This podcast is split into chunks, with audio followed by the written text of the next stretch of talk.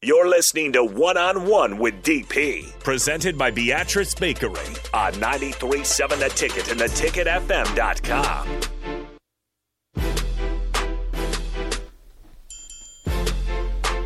The, the, the final four minutes of, of one on one this week will firmly be passed over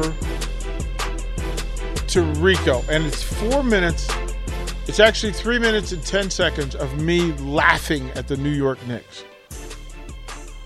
Because if I was the the villain or the rival of the New York Knicks, I could not have drawn up last night any with any more comedy and hilarity than it did. It played out in such a way that it was so bad that I sent Rico an apology text for something I did not do. You and Jay.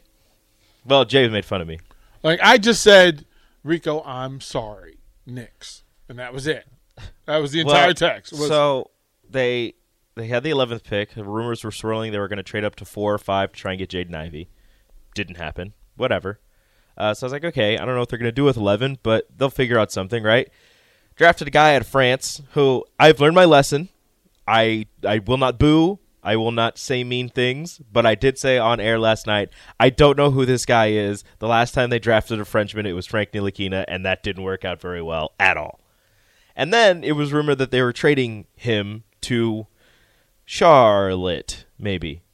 I don't know. They traded him to Charlotte, and then that trade him got traded to Detroit yeah, with picks and Kemba Walker, and New York somehow came out of all of this with no draft picks uh, until the second round, um, and five first rounders next year.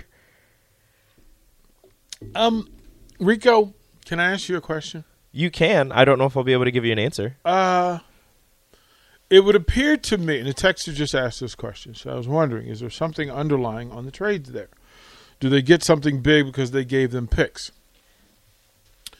So, being that it, it is the New York Knickerbockers, hmm and that they would refuse to take on additional any additional financial responsibility, that the possibility and likelihood If you say the one name that everybody has been throwing out there, that in order to to to clear some money and not take on any additional financial responsibility, so that they could bring in uh, uh, Russell Westbrook. that's not I- happening. I, I Nope. nope. Nope. Nope. Hard pass. Nope. Negative, Nancy.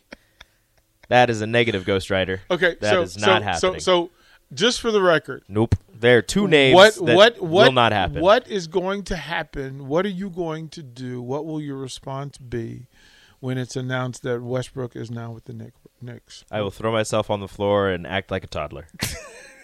as opposed to And then when the season as and then, opposed and then when the season starts, I will root Russell Westbrook on with all of my heart. He'll be your guy. yep, he'll be my guy. Yeah. immediately. That's my guy. But what they did with all the trades and the picks and the then the not drafting anybody except for the Killian, I don't remember his name. The guy out of Duke who's a sharpshooter, whatever. Yeah. Um, they freed up cap space because apparently they're going to go after Jalen Brunson. And that's the move. Apparently, That's your move. apparently, That's your move. that's that's their point guard. that, that's going to help you overtake the Celtics. Yep. Apparently. It's fine. Everything's fine. As long as they don't sign and trade for Kyrie or trade for Russell Westbrook, whatever. Whatever. Rico, if you see Rico in the streets this weekend, give him a hug. I'm going to need it. He's going to need it. Captain Show coming up next on the ticket. See ya.